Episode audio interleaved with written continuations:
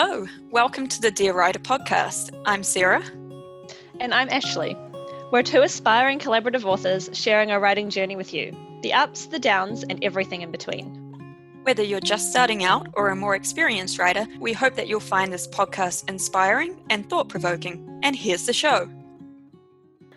Welcome back to Dear Writer, everyone. Today we are recording episode 102. It's another one of our author spotlight episodes, and we have Astrid VJ with us today.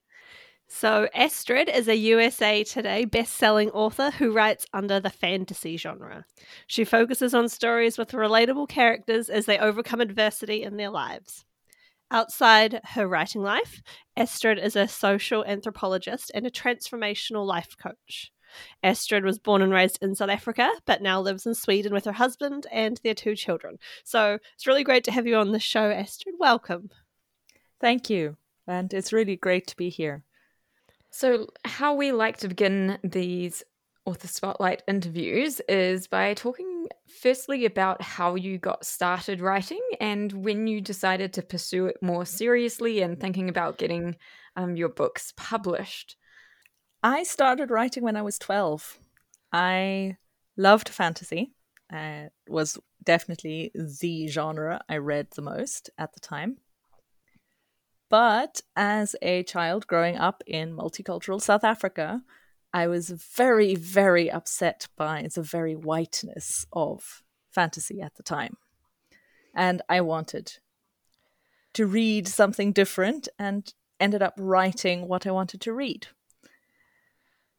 So all of my characters are people of color, and I have actually drawn on what I've learned as a social anthropologist to increase the cultural diversity in my writing mm-hmm. and in the worlds that I create. Uh, as for the publishing thing, I convinced myself during my late teens that pursuing a career as a writer was not going to be the way forward for me. so that's why I ended up studying social anthropology and psychology. Continued on with social anthropology because I was really good at it. totally get that. Mm-hmm. And as the years passed, I stopped writing and things got difficult and work took a lot of my time. And then I eventually realized that not writing actually didn't make me happy. So I should keep writing. And then my mom suggested I do a course, you know, in transformation and, you know, it's like achieving success. It's called the Ultimate Success Masterclass. And while I was doing that, I realized that, you know, I have all these books I've written. I might as well just go ahead and publish them or at least try mm-hmm. because mm-hmm. I would regret it if I didn't do it. So when I was on maternity leave with my second child, I did the process and worked out that if it had taken me 20 years to believe in my own work, I was not going to try and convince some traditional publisher to, to take me on, especially since, you know, modern technology just makes self publishing possible. Yeah. And I do have a degree in English. I back when I studied psychology and anthropology, I kind of didn't want to let the English go, so I I did get a bachelor of arts in English. And so I kind of knew what the process would be for you know, I need an editor and I'll start that. And then I joined self publishing school, which kind of gave me the groundwork to get my first book published. It sounds like um, you chose some very relevant topics at university yes. that then helped inform your writing. I was like social anthropology, psychology, and English. They're quite a good trifecta of subjects to help with writing and like lots of different aspects. Very definitely. I kind of seem to have just picked the right things that were necessary for me to write the kind of characters and worlds that I write. And definitely psychology informs my character arcs a lot. I, you know, can relate to sort of that. Like, I, I feel my nursing has helped me with mine my writing a lot. But yeah, I was like, wow, that is quite um, an interesting area to study and to like social anthropology to be able to create that diversity in your writing. And I'm sure, you know, as being an immigrant as well, you must have like a very, I guess, an astute awareness of your own culture and how that affects everything within like the world that you inhabit in the the countries that you inhabit and like how you go about your day-to-day life so i think that would be really helpful and quite interesting and make your books quite quite colorful and diverse thank you for pointing that out because i actually recently published a book set in sweden uh, as a urban fantasy with shifters but hmm. that takes a look at the current situation of immigrants in Sweden and the question of belonging and not belonging mm-hmm. in the new country, in the host country. And yes, definitely, I've drawn a lot on my own experiences and then also on my social anthropology studies in with a focus on migration and identity construction because those are my 2 mm-hmm. main focuses.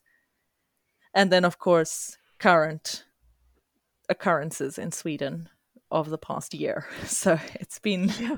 it's been pretty cool. it's been a bit of a roller coaster ride in terms of the reality, but also a great springboard for a story that I've had sitting in the back of my mind for quite a few years now. And then just suddenly everything's catalyzed and come together into this really fun series that I'm writing at the moment. And a lot of readers have actually commented on the fact that not only is the experience that I portray very real in terms of their experiences of things, but it's also they find very topical. A lot of my readers are from the States, but they still saw a lot of commonalities in what I see in Sweden. Interesting. I was wondering if because uh, you said before that you had written quite a lot in your late teens and you kind of revisited them later in life. Having studied psychology and social, social anthropology, did you then, when you were going back through your manuscripts, have a different sort of lens? And did it require a bit of editing to make things, I guess, feel more realistic or more right? Does that make any sense? Uh, it does make sense. I will admit straight up that my very first book is still a work in progress. uh, it, it, it has evolved over the years from something akin to an African version of Harry Potter to something bigger and more in depth and complex than Children of Blood and Bone. Okay. So yeah, I'm working on it. it will take some time. totally understand so some of my other books are were a lot easier. Uh, the my first published work was something I came up with when I was 15 after reading Ella Enchanted and loving it, but also having this, oh no, it's another Cinderella retelling and I'm bored of Cinderella. So I'm going to write a retelling of my favorite fairy tale with the feel and the vibes of Ella Enchanted. And that one yes, there were a few things that I wove in during the editing stage to bring out certain themes more clearly, mm-hmm. uh, particularly my more adult looking back on my teenage years and kind yeah. of giving giving advice to my teenage self because you know, I wrote all my issues right on the page, and then I was like, oh yeah. darling, these are very cute issues. and yes, they are important, but there is so much more to life. oh, it's so great going back to see your old writing. You know, Ashley and I both started in our teens as well and then revisited. So it's a similar kind of vein, but it's very enlightening when you read your teenage self and you're like, huh, I feel like, especially having studied, you know, like within psychology and that kind of area of things, and and you can kind of like see the the different growth stages. I feel. I was like, oh yes, we didn't think we were very dramatic, but we were a little bit. yes, absolutely. The power of the emotional brain is yes definitely there. and I did tone it down a little bit in some parts of my book. But considering that my character Elizabeth was 14 when the story starts, yeah, it was. It makes it nice and accurate, right? Yeah. I left quite a lot of it. yeah. So, one of the other questions that we like to ask is especially I'm not sure if you're you're still working in the field of social anthropology or sort of what's going on there, but I know you know having a couple of kids as well can be quite challenging. So how do you manage to juggle sort of work home life with your writing? Well, I wasn't managing and I nearly burned out. So I stopped working 10 months ago and have been job seeking but also recovering since then. Yeah. And been focusing on my books and my writing because that's what brings me joy. So I probably will get a job again, yes. And I am thinking about, well, what does that mean for my writing? But the thing is, life is long and this is a journey. So if needs must, I will work again and then I will find a way to write again and, you know, work it out. Yeah. So it's it's tough with the kids. Absolutely. My children are in precisely that age range, seven and four, where mummy is still needed a lot and many things need to be done during yes. the day and there are no naps. So, so during the summer holidays, there was no writing time at all. And I had to make my peace with that but uh, you know it makes things a little bit stressful now that i have a deadline looming with my editor. I haven't finished writing the book yet but it's it's moving along nicely so we're, we're doing okay. That's good to hear. Definitely a challenge. Like it even is. even when the you do have naps i mean like my daughter's at a stage where she won't nap anywhere except on me. So it's like, yeah, you know, that definitely makes writing hard. I've kind of thought about trying to like write on my phone because I can manage the phone all right, but it's it's challenging because then you know like you're limited to like a phone keypad, which my thumbs are not the most accurate. I'm not the fastest typer on the phone, so it's like and I'm deleting sentences and yeah, I can see how that's hard. And then you also have the issue later on where what you wrote with the phone has different apostrophes to what you wrote with your oh yes. computer keyboard and this is true. that is a nightmare in and of itself. I have st- suffered greatly with the apostrophe. Switching because i think my main issue back then was um, switching between word and google drive Right. And there was a Oh, I you know, know that pain. The transfer didn't compute properly, and so all my apostrophes were wrong. Because well, I feel like some of them do. Like, um, I found like a thing on Word where you can either keep it. I can't remember what it's exactly called, but it'll either do like a straight up down one or like the curly one, and yes. you can kind of set the computer to do either. But yeah, if you're like pasting and shuffling yeah. things across, sometimes you get like we had that issue at one point, Ashley. I went through it with a fine tooth comb. well, my issue was that I it didn't really get properly picked up until after the book was formatted.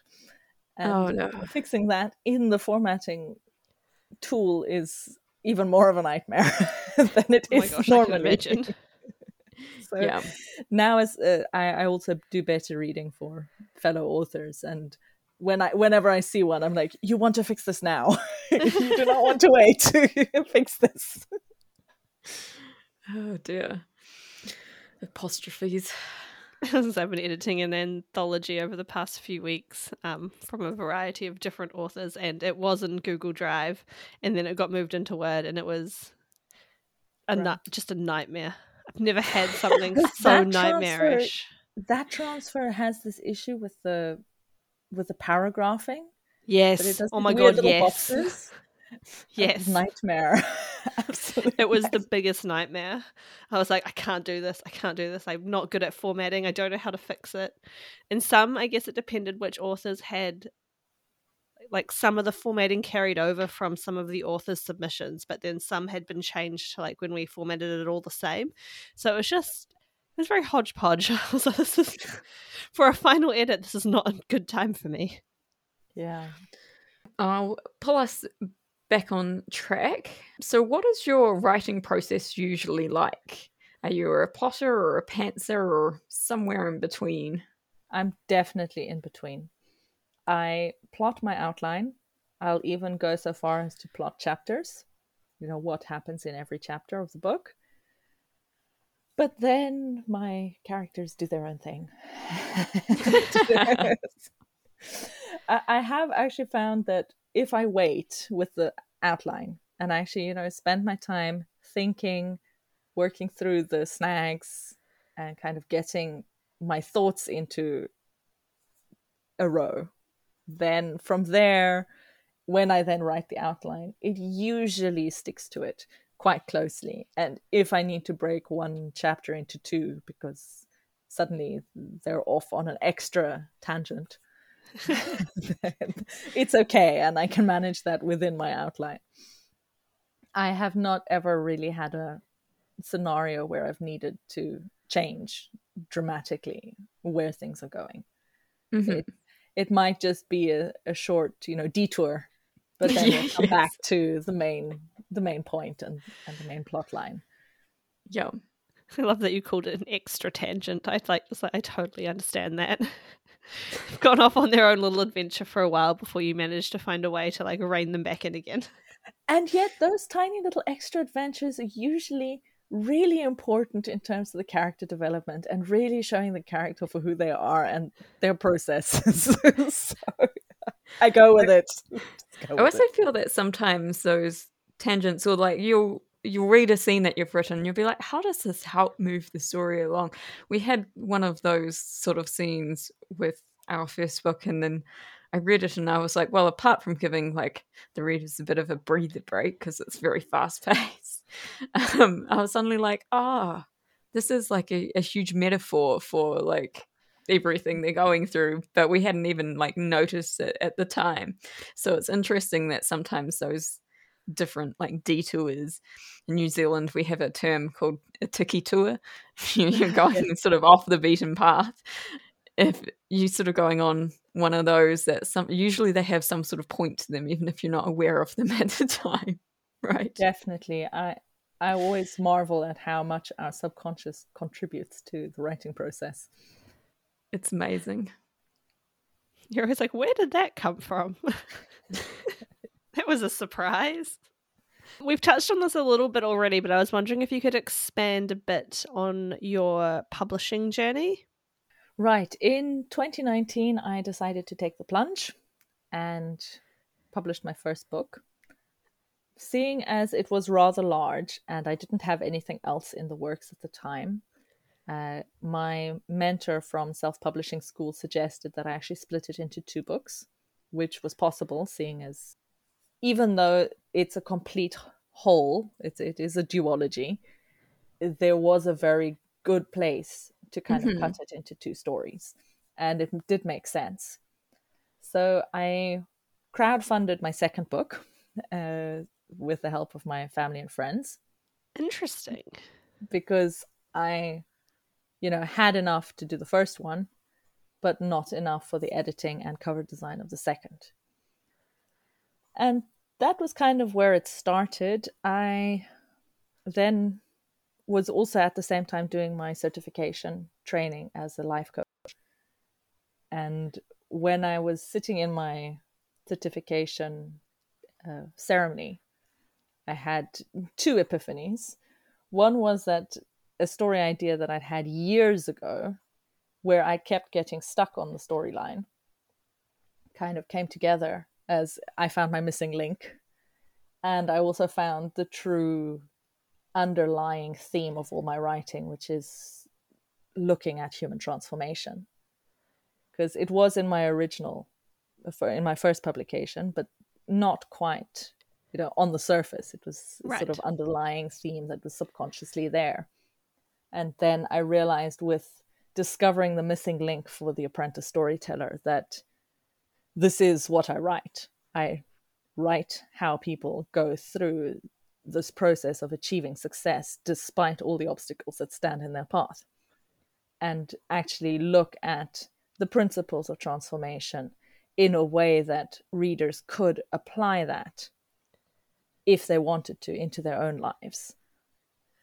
And then the second epiphany was that a story idea that I'd started working on after publishing my first duology was uh, a retelling of the ballet Giselle, which kind of really worked thematically as a prequel to my original duology because it it kind of fitted some of the things that happened in the parents' generation. And so I thought, okay, well, right. you know, that would be fun to write. So I'll I'll write this retelling. And during the certification, I suddenly realized like where the key to the tragedy is, because the ballet is a tragedy, but mine is actually a threefold tragedy because all three characters go through a tragic arc, and that right. was you know like the the epiphany I had there during the training was like this is this is it the the book is essentially the opposite of everything else I write. It is a case of the characters didn't believe in themselves and allowed social expectation to kind of capture them and keep them tied up and unable to achieve their potential. And hence the tragedy. Sounds like that certification process was really beneficial on like a multitude of different levels. It most certainly was, very definitely. I can understand that because I've had a life coach myself, and so like I know the types of things that they and the types of teachings that you look at, you know, because my life coach has discussed, um, you know, different methodologies and different um, models and stuff with me. So it's just interesting because I can see how like hearing about and learning about those different models and personal transformation could help inspire writing as well. Often I find our talks very philosophical and inspiring. So yes, absolutely. I it's it's kind of the thing is I, I absolutely love Paulo Coelho's books, for example. I love the uplifting philosophical kind of themes that he he picks up on in his books. But I've always found them too philosophical. There's nothing concrete that I can really yeah. apply to my own life. But I'm also the kind of person who doesn't love reading self help. I mean, I know I should read more of it, but I don't. I much prefer reading a novel, thank you and so it's it's kind of that the, the combination of the two is mm-hmm. i i enjoy self-help because it's helping me become a better person but i dislike the format that it's in as a non-fiction and so mm, that's right. essentially what i i like to do with my own books is kind of combine the two ideas so my books are very uplifting in the style of paulo coelho's books but then at the same time it actually has the steps that you could take as a reader to actually yeah. change your own life. So, for example, we've briefly talked about The Apprentice Storyteller, which is a story about a young boy who wants to become a storyteller and happens to accidentally come across the greatest storyteller of all time. And she doesn't want to have an apprentice. She wants to have she wants nothing to do with this boy. She's been on the run for most of her life and you know she doesn't have time for this but he eventually convinces her. And it turns out that although you think that this is a story about a boy learning the art of storytelling it is also a story and this was the missing link about a woman who is fixed in her beliefs learning to open up and adjust her trajectory so that she can achieve what she really would love to do. Yeah. I and see. so they teach each other. yeah. and in that particular book, you know, the first part is the boy's dream. It's about, you know, you know he, he he's already, you know, on his path. He's already done most of the transformative work. He kind of instinctively knows what to do. And so there, the, the lessons are sort of jumbled up a bit. Yeah. But then when we shift into part two, which is Viola's journey and it's her dream, where she needs to start from the beginning and do it step by step, actually each chapter in that second part of the book is dedicated to one of the lessons in the course that I teach. Oh, cool. That's really cool. And so it's kind of built up in that way is that well, yes, you don't have to follow the structure. You can do it jumbled the way the boy does. But if you're starting out and doing this for the first time, you might want to do it like in part two and go step for step through the process. That's really cool. It's like, here's an example. Yeah. but, you know, in a readable format that you're going to remember versus Yeah. something that you're like, I'm falling asleep. I'm falling asleep. and I should try to remember this, but somehow I can't. I, I've read so many self help books where I'm like, wow, this is so awesome. But a week later, I can't remember half of what I read. Yeah. I think in some ways that's where like alternative formats are like great gaining so much steam, you know, like podcasts like this, for Mm. example, you know, they're so much easier and more relatable to hear like a human voice just like talking about something than, you know, like forcing yourself to read like very especially like the the formality of some nonfiction Yeah. and structure of it, you know, kind of especially if you've studied for a while, you start like trying to skim read stuff and you're like, no, no, no, no. I'm supposed to be learning something from this. Yeah. the nonfiction is so heavy on the telling, and the brain just shuts down.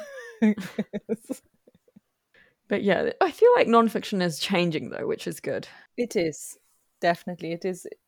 It is also an evolving art form, in, a way mm-hmm. that it's it's changed so much. If we if we look at how much writing and especially fiction writing has changed in the past 200 years and things that were published that would never be published today uh, you know you can definitely Yeah. see how nonfiction is also kind of being affected by the trend in changes on styles of writing Yeah. I was wondering, um, since we kind of started talking about some of your books, I thought we'll continue along that path and whether you would tell us a little bit about one of your recent books, The Companion's Tale, and the series, The Word Mage's Tales.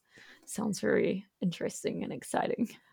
Right. So you know about the main story, the, the apprentice storyteller, and the Word Mage's Tales is essentially the stories I'd originally planned to nest in the main novel, but then realized during that epiphany in the certification training that each of these stories is actually linked to one of the key principles, and hence a short story format is not going to really allow me to tease out the true underlying theme in each of the stories.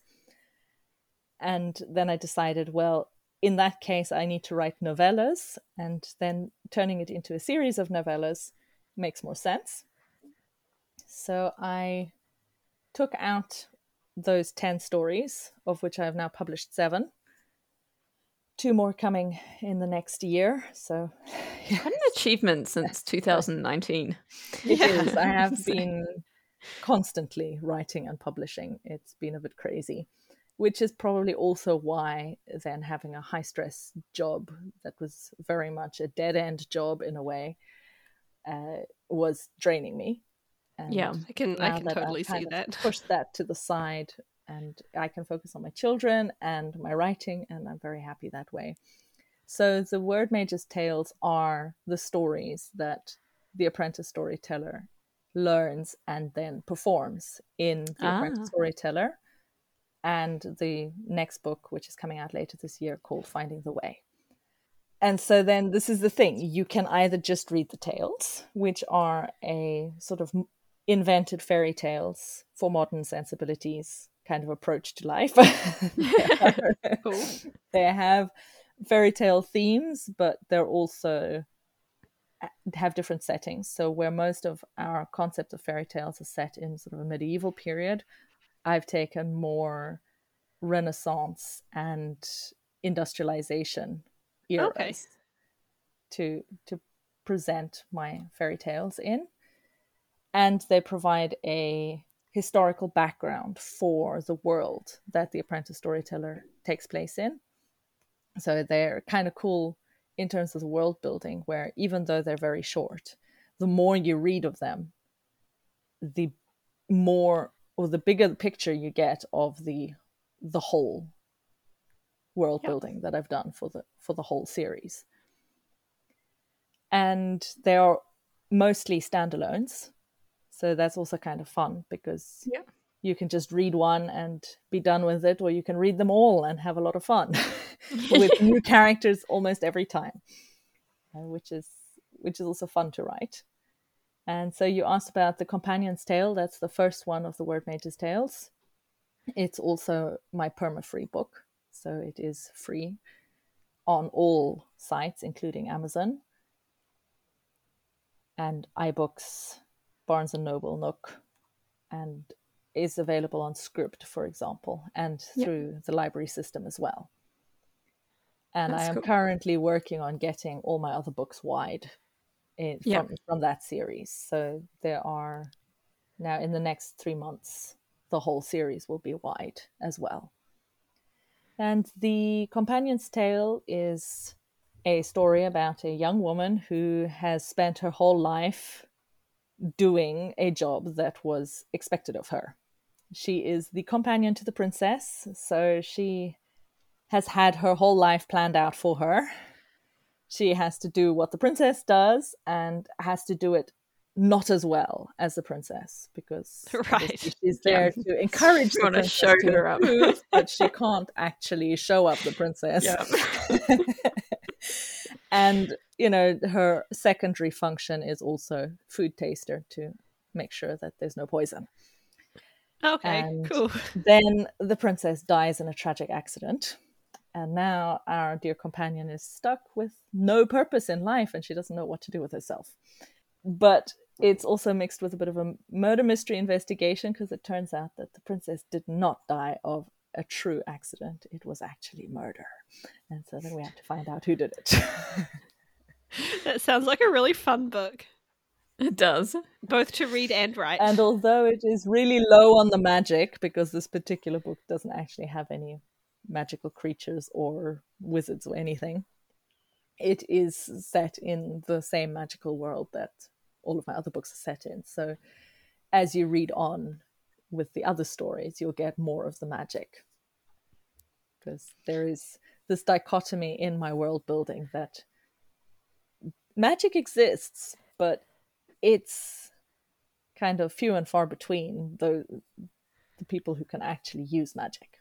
I feel like I like it being a bit more subtle like that, you know, like it's a little bit easier to digest. Maybe that's because I mean I have read the odd fantasy book, but maybe that's why for me like I think to get into fantasy I have to have like a lead in if it's like all you know very out there and crazy magic then i'm like i don't understand what's going on. And and all the very difficult words that people invent for, their, for their magical systems. Yes absolutely. Uh, or, the creatures because you can't just call it a goblin because that's that's too easy that's been done before yeah. so i think something that is really um, awesome is that you are a US Today bestseller. Um, and that is a huge achievement, um, especially if you've only been publishing since 2019. Like, that is massive. So, let's just put that out there to, to begin with. Um, so, congratulations. Thank you.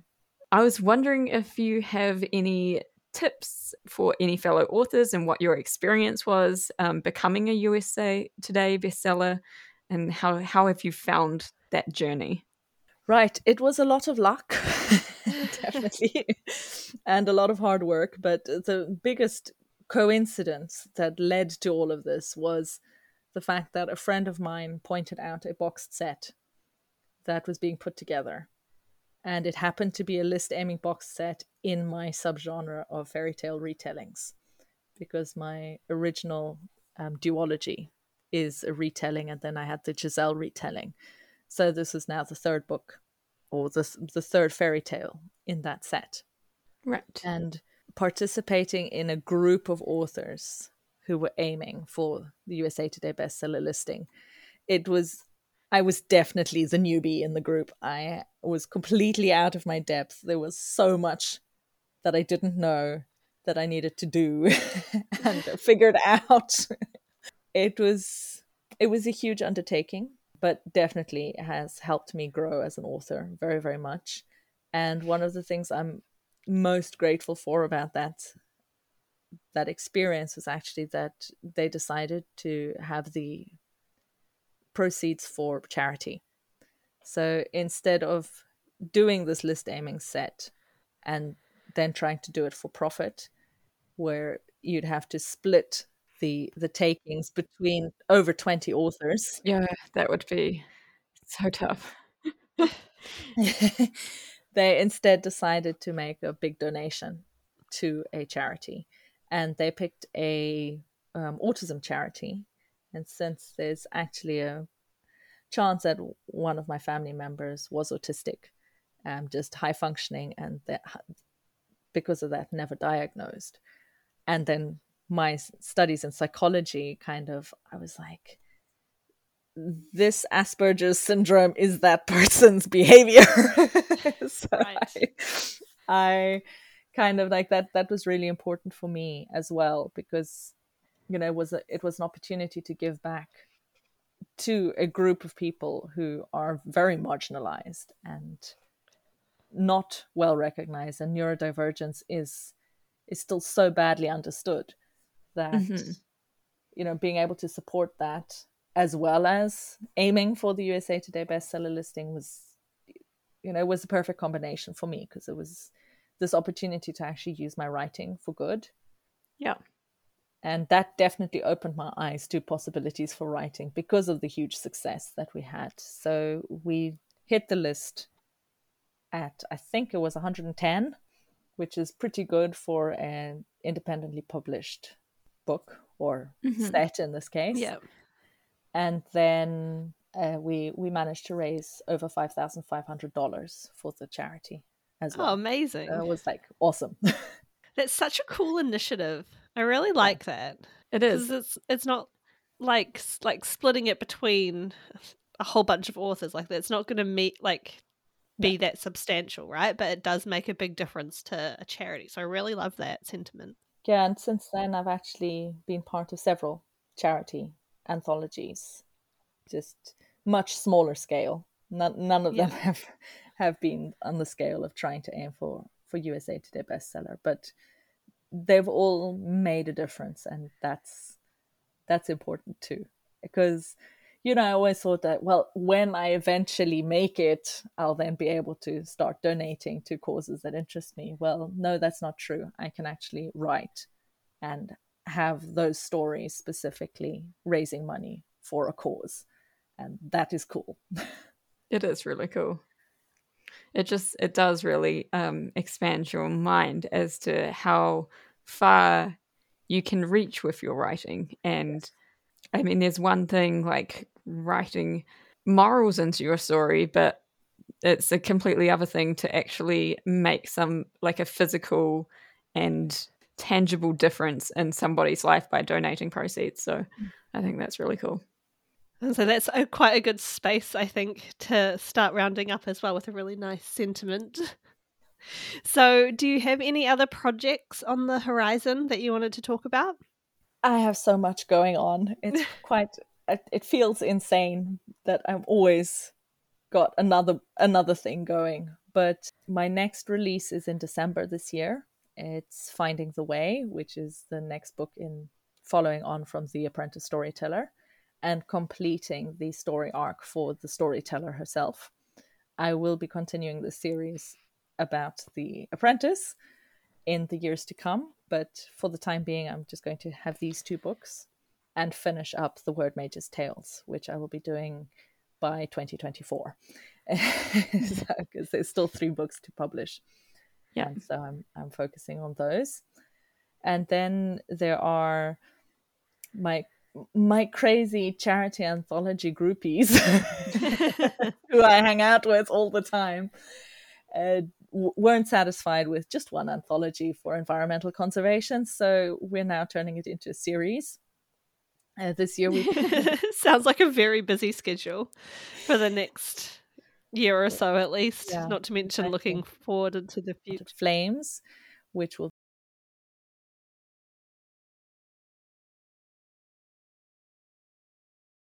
That's awesome. I th- we haven't quite chosen our our charity yet, but it looks like it's going to have to be one of the ones in the US because they don't there is actually no umbrella organization that supports people threatened by wildfires internationally. Mm-hmm. Which is kind of sad because I would love to also support Australia but yeah. um, you have to kind of you know it's it's california or australia you can't do both. So, i feel like even canada you know here we have we had recently i think um some wildfires that it's becoming a big problem evacuations. Everywhere. yeah. Yeah. It's it's quite big. And then that that's not not enough either because we need to do enchanted skies too and there's another 10 story title ideas that have been floating around. So who knows when the enchanted anthologies will ever end, but for the time being I'm I'm committed to two more books. I actually have story ideas for both of them. So I'll be writing a retelling of The Firebird for Enchanted Flames and a retelling of Star Money, which is a lesser known Grimm fairy tale uh, for Enchanted Skies. And then then we'll see what happens after that. Enchanted Seas. well, Enchanted Waters was the fir- very first one. Yeah, and and oceans it it supports ocean conservation through Oceana, who um, actually focus on sustainable fishing and protecting certain regions of the ocean from fishing. Very cool. Um, so, where can people find your books and how can people get in touch with you? Right. So, all my books are available on Amazon and they are listed by series or just you can find them through my author author page. I also have the fairy tale retelling series, which is called Elizabeth and Edward's World, uh, wide. So those books are available pretty much anywhere in ebook format. And yeah, so I think the easiest way to to connect with me would be through Instagram, which is where I'm the most active on on the social media platforms. My Instagram handle is astrid dot v dot j underscore author underscore official and from there in the bio link you can get all of my links which is also helpful in finding the books. Uh, the Companion's Tale, for example, is quite high up on, on my list of links, uh, as it's a free free book. And if anyone's interested in reading the next book in that series, The Sewing Princess is free when you sign up to my newsletter and exclusive to my newsletter at the moment. So you can't actually get it anywhere else. And then the other books are commercially available, as I mentioned. Awesome. Well, thank you very much for coming on the show today. It's been really interesting um, talking to you about your writing process and your books and the anthologies that you've been part of and the box set. Like, it seems like you've had a very expansive and very interesting journey in a very short, compact amount of time. I mean, even though you've been writing for a long time, to do that much publishing is just like amazing. yes, yeah. it is. It's a bit crazy, and I'm definitely considering toning things down a little for the coming years. That you know, only two charity sets a year because I did just publish another one earlier um, last month. So yeah. it's it's been a it's a lot of work, especially when you manage the charity set. Um, but it's definitely worthwhile as well. Uh, the the multi-genre anthology that I put together for the children of Ukraine has been, you know, very rewarding work, even if it came at a very bad time. You know, couldn't Russia have picked any other time to just leave Ukraine alone. But okay, Oh, no. couldn't leave Ukraine alone, so we we did our best to make a difference. Yeah. Um, it's yeah. World world events are pretty pretty crazy at the moment. So we'll Yeah, definitely. Like, please, universe, please don't send me any more books I need to do now. Kind of, I need a break. Um, so, thank you so much for having me. It's been lovely to chat and to get to know you two as well. And I look forward to listening to your podcast a little bit more. yeah. we look forward to seeing how your career goes in the future and um yeah it's going to be an interesting one i'm sure like with seeing starting off with such a bang Thank yes. you so much. So, if you would like to be on an author spotlight section like Astrid just has been, uh, you can go to our website, lindersoncreations.com. Uh, to apply, you can just hover your mouse over the podcast tab and you should get a drop down link uh, to fill out a form. And next time on Dear Writer, we have another one of our craft episodes where we will be tackling the topic of building tension in your writing. Um, if you'd like to know more about us or any of our writing projects, you can visit us at lindersoncreations.com or get in contact with us on Facebook or Instagram under the handle Linderson Creations. And if you enjoy the show, please rate and review us on Apple Podcasts and su- subscribe on your podcatcher of choice. And we'll be back next week. Happy writing, everyone.